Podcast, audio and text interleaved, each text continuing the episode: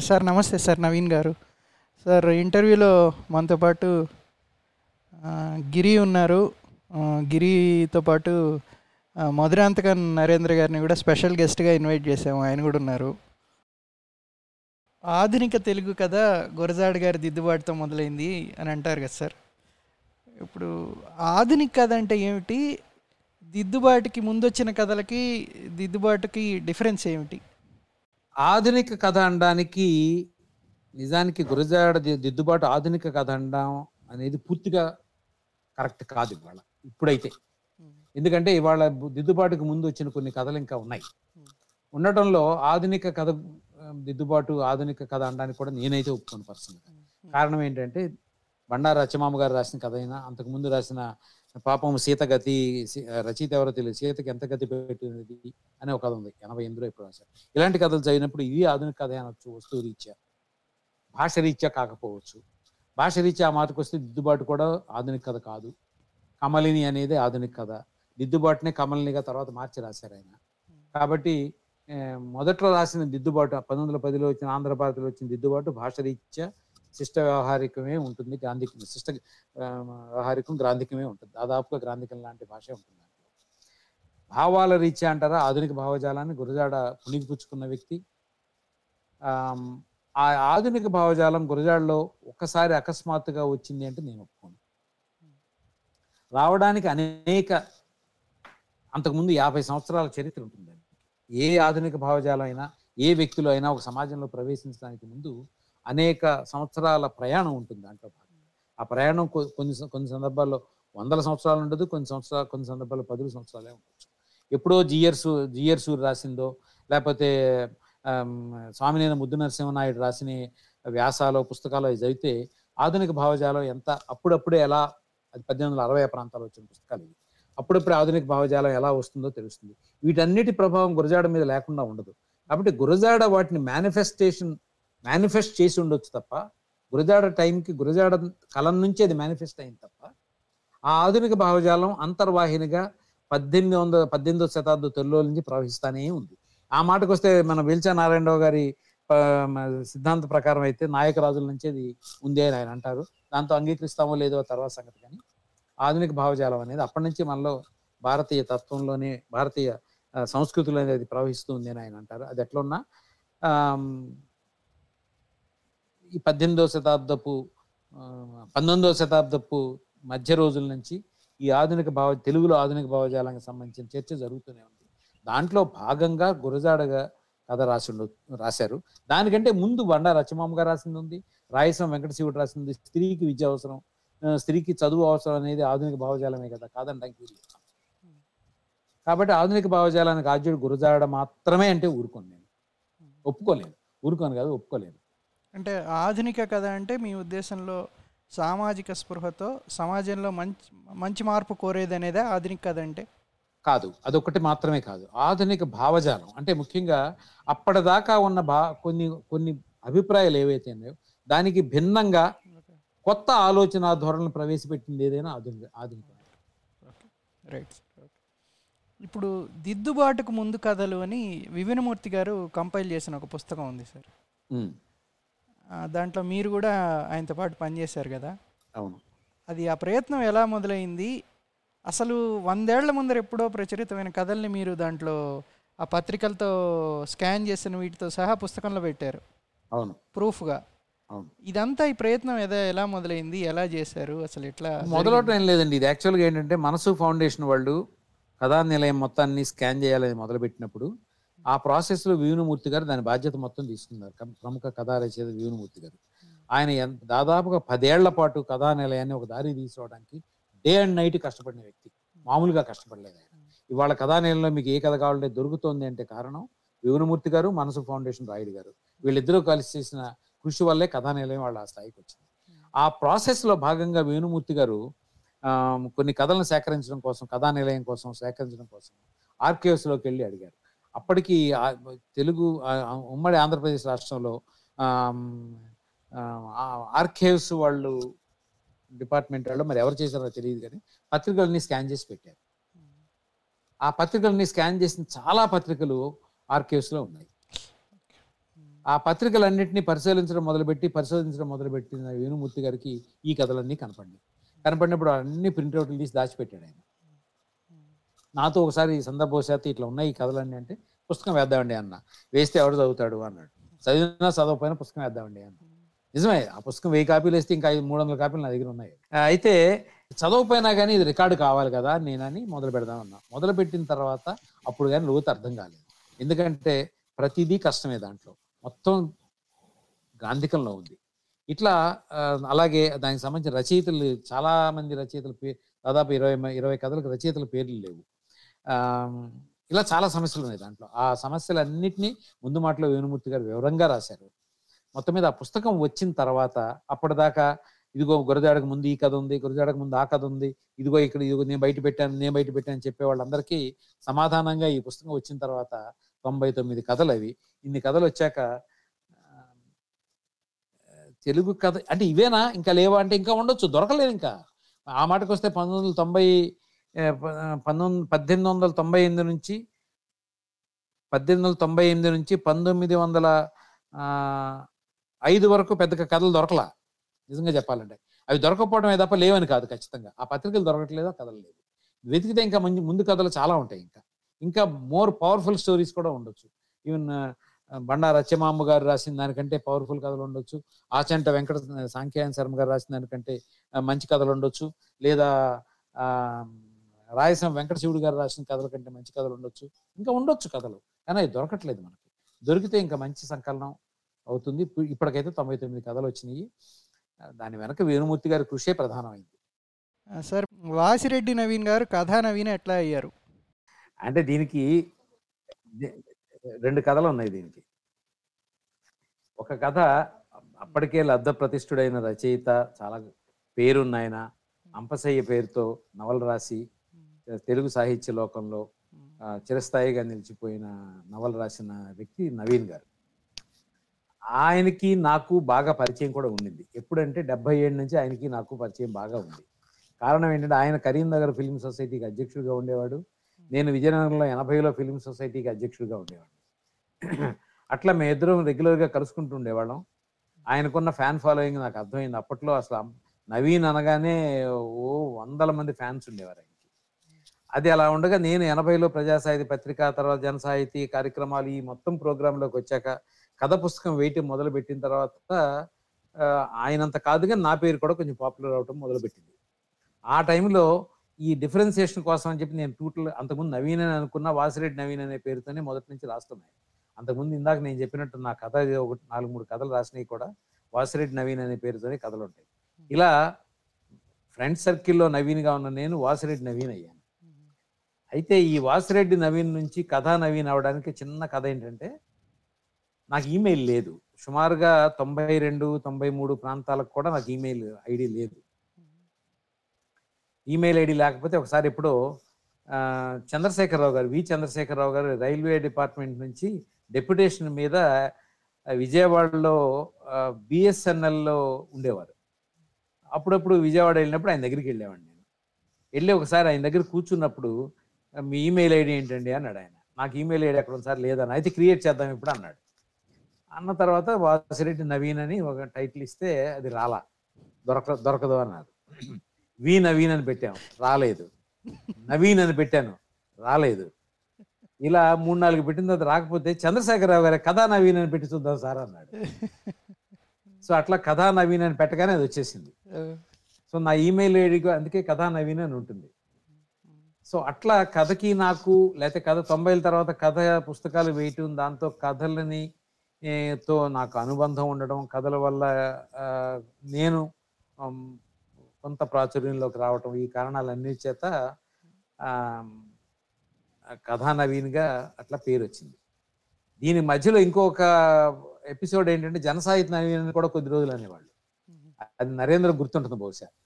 జనసాహిత్య నవీన్ అని కూడా అనేవాళ్ళు కొద్ది రోజులు. ఎందుకంటే జనసాహిత్య అనే సంస్థలో నేను పనిచేశాను కాబట్టి. ఇట్లా నవీను వాసిరెడ్డి నవీను జనసాహిత్య నవీను ఇప్పుడు కథా నవీను. జన సాహిత్యలో ఏం చేసేవారు సార్ మీరు? జనసాహితీ అనే సాంస్కృతి జనసాహితీ సాంస్కృతి సంస్కృతి సంస్థ ఉంది. ఎనభైలో దాంట్లో జాయిన్ అయ్యాను నేను. ఎనభై నుంచి తొంభై దాకా ఆ సంస్థలో చాలా యాక్టివ్గా పనిచేశాను.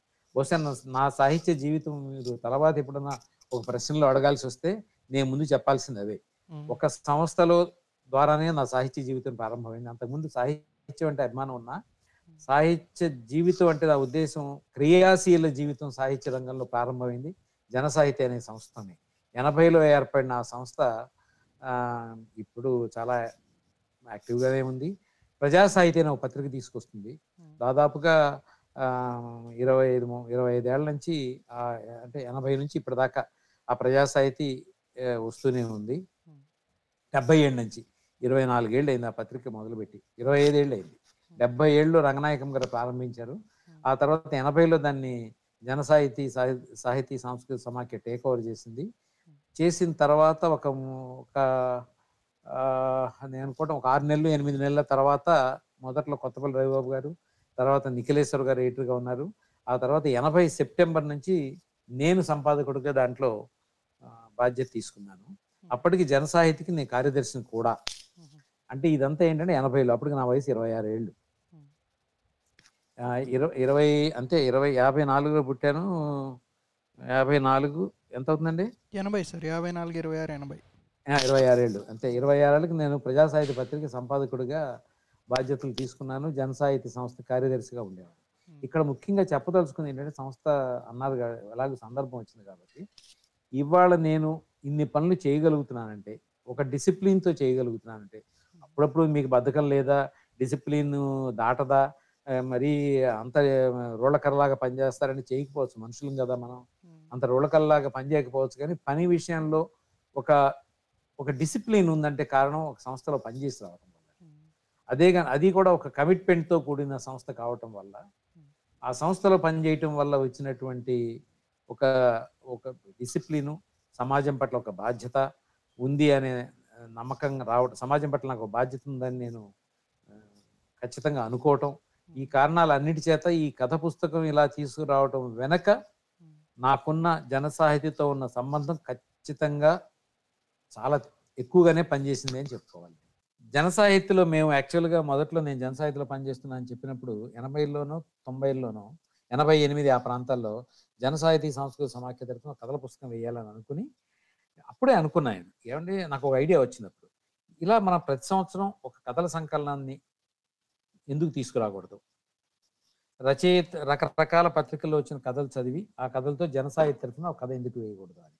వెంటనే ఒక సంస్థాపరమైనటువంటి కొన్ని నిబంధనలు ఉంటాయి కాబట్టి సంస్థలో పెట్టాను పెట్టిన తర్వాత అప్పుడు చర్చించాం. చర్చించిన తర్వాత దీనివల్ల మనకి ఏంటి ఉపయోగం? సంస్థగా ఏంటి ఉపయోగం? మనకంటే వ్యక్తిగతంగా అది. దీనివల్ల అంటే ఎవరైనా సంస్థ ఒక పని చేస్తుందంటే రెండు ప్రయోజనాలు ఆశిస్తారు. ఒకటి సంస్థకి ఏంటి ఉపయోగం? రెండోది సమాజానికి ఏంటి ఉపయోగం? సమాజానికి ఏంటి ఉపయోగం అంటే సాహిత్య రంగంలో మనం ఉన్నాం కాబట్టి ఇలా పుస్తకాలు వేయటం ఇలా కథల పుస్తకాలు వేయటం వల్ల ఇదిగో ఈ కాలంలో ఈ కథలు ఇలా రావడం వల్ల ఈ ఇది మొత్తం రికార్డ్ అవుతుంది అనేది ఒప్పుకున్నప్పటికీ దీనివల్ల సంస్థకి ఎట్లా పెద్దగా ఉపయోగం ఉండకపోవచ్చు కదా. సంస్థ రచయితలు దీంతో ప్రొజెక్ట్ అవుత అవ్వాలి అనేది పెద్దగా లేకపోవచ్చు కదా. అంటే ఆ సంస్థలో రచయితలు ఎక్కువ మంది ఎక్కువ కథలు వస్తే లేకపోతే లేకపోవచ్చు కూడా. అసలు ఆ ఆ సంస్థకు సంబంధించిన రచయిత ఒక్క కథ కూడా రాకపోవచ్చు. కాబట్టి ఇవన్నీ చర్చించుతున్న దశ ఒక రెండు సంవత్సరాల పాటు అలా ఈసీలోనూ అక్కడ ఇక్కడ చర్చ నడిచింది. చర్చ నడిచిన తర్వాత నేను రకరకాల కారణాల చేత తొంభైలో జనసాహిత్యంలోంచి బయటకు రావాల్సి వచ్చింది వచ్చేసాను సంస్థలోంచి. వచ్చిన తర్వాత ఆ సంస్థ వాళ్ళు దాని గురించి పెద్దగా ఆలోచించలే ఇంకా ఆ ప్రాజెక్ట్ గురించి. అప్పుడు నేను శివశంకర్ని కలిసి ఇలా మనం చేస్తే బాగుంటుంది అని అన్నప్పుడు మొదట్లో శివశంకర్ ఆయి ఏం నడుతుందా పెడుతుందా ఎందుకు లేబా అన్నాడు. అన్నాడు కానీ తర్వాత ఆయనకు కూడా ఒక ఉత్సాహం వచ్చింది. ఎందుకంటే శివశంకర్ పట్ల నాకు శివశంకర్ మాకు ఆ, సంస్కృత సమాఖ్య ఒక క్లాసులో నాకు పరిచయం తను. ఒక పాఠం చేయడానికి వచ్చాడు. ఆ కథని అర్థం చేసుకున్న తీరు కథను ఎక్స్ప్లెయిన్ చేసిన తీరు చూసి నాకు శివశంకర్ పట్ల చాలా నమ్మకం ఏర్పడింది. మీ ఇద్దరం కలిస్తే మంచి సంకలనం తీసుకురావచ్చు అని. అట్లా తీసుకురావడానికి ప్రయత్నం చే- చేసి ఆ, కథ ప్రాజెక్ట్ని మొదలు పెడదాం అనుకుని మేమిద్దరం ఆలోచించి మొదలు పెట్టాం. సరే ఇంకా మొదలు పెట్టిన దాంట్లో చాలా చాలా చర్చలు జరిగినాయి అవన్నీ ఉన్నాయి. మధ్యలో నాకు ప్రధానమైనటువంటి నన్ను ప్రోత్సహించిన వాళ్ళల్లో ఇప్పుడు నేను గుర్తు చేసుకోవాల్సిన పేర్లు ప్రధానంగా నాలుగు ఉన్నాయి. వాళ్ళు మన మధ్యలో ముగ్గురు ముగ్గురు లేరు ఒకళ్ళు ఉన్నారు. అందుట్లో ఉన్నవాయన శివారెడ్డి గారు. శివారెడ్డి గారు నేను అప్పటిదాకా హెక్టిక్ యాక్టివిటీలో సంస్థ యాక్టివిటీలో ఉండి ఒక్కసారి సంస్థ యాక్టివిటీలోంచి బయటకు వచ్చిన తర్వాత ఉన్న ఒక గ్యాప్ని ఒక వాయిడ్ని పూర్తి చేసుకోవడం కోసం స్ట్రగుల్ అవుతున్న రోజులు ఆయన వచ్చి ఏదో పని మొదలు పెట్టా మొదలు పెడితే తప్ప నువ్వు మనిషివి కాదు. నువ్వు పనిచేసే తత్వం ఉంది నీకు అట్లాంటి తత్వం ఉన్నవాడు పని చేయాల్సిందేను అందుకని ఏదో పని మొదలుపెట్టి కథ పుస్తకం అనుకుంటున్నా అది తీసుకొచ్చేయకూడదా అన్నాడు. అదే సందర్భంలో చలసాని ప్రసాదరావు గారు ఆయన లేరు ఇప్పుడు. తెలసాని ప్రసాదరావు గారు నువ్వు అర్జెంటుగా కథ పుస్తకం తీసుకొస్తే తప్ప బాగుండదు. తీసుకురావాలి. You have to prove yourself అనే టోన్లో ఆయన మాట్లాడాడు. దీనికి సహకారం చేసిన వాళ్ళు హరి అనే హరి పురుషోత్తమరావు గారు. హరి అంటే చాలామందికి సాహితీ ప్రపంచంలో కొద్దిమందికే తెలుసు కానీ తెలిసిన వాళ్ళు మాత్రం ఆయన మర్చిపోలేని వ్యక్తి ఆయన. హరి అంటే.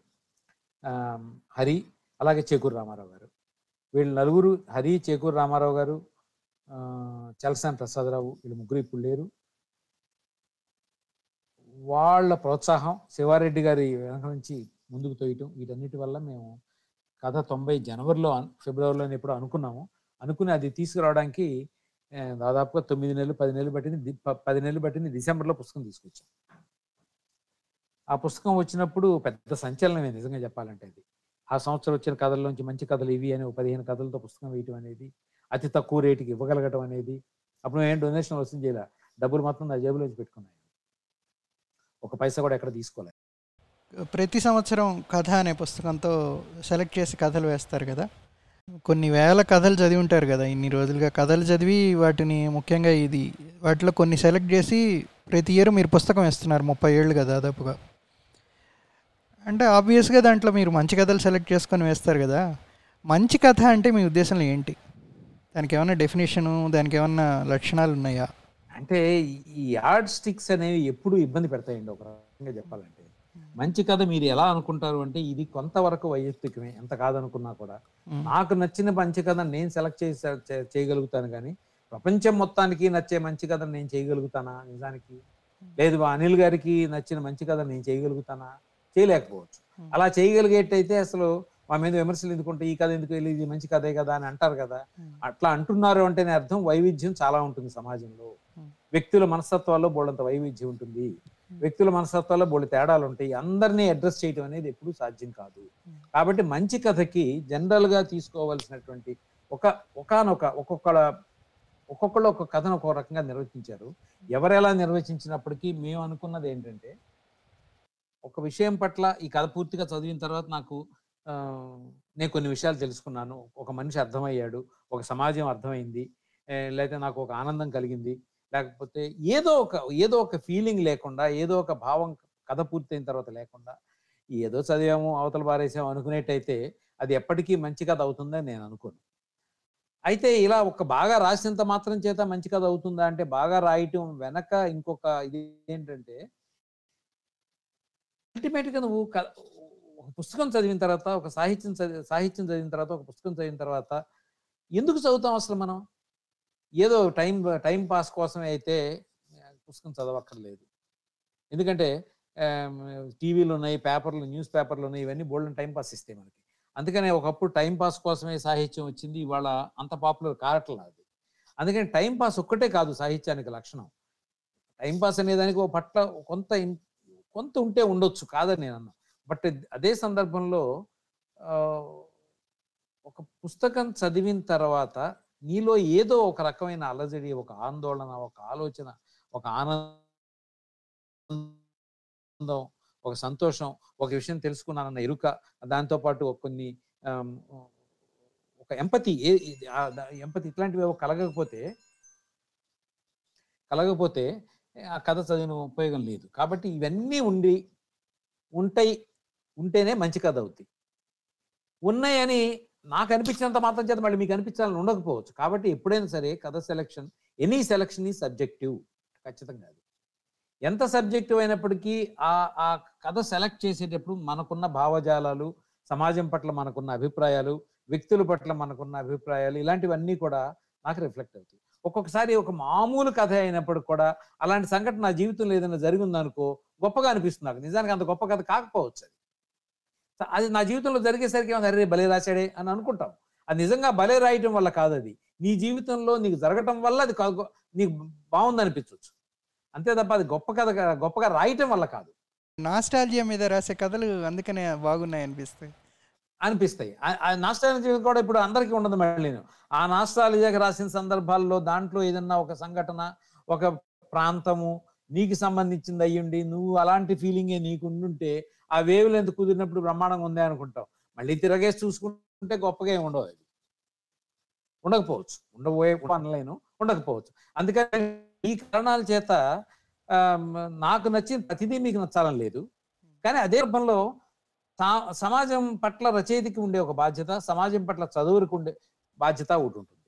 వీటన్నిటికి తోడు అన్నిటికంటే ముఖ్యమైనది సాహిత్యం చదవడం అనేది కేవలం కాలక్షేపం కోసం కాదు అని ఇందాక అన్నట్టుగానే సమ సాహిత్యం చదవ ఒక మేధో పరమైనటువంటి ఒక హంగ్రీనెస్ ఒకటి ఉంటుంది ఒక ఒక ఆకలి ఉంటుంది మనకి. ఈ నాకు ఒక్కోసారి చిరాకేస్తుంది. ఎందుకో చిరాకు తెలియదు ఏదో ఆకలి వేస్తున్నట్టు ఉంటుంది ఆకలి కాదు అది. ఏదో ఉంటుంది ఏదో అన్రెస్ట్ ఉంటుంది.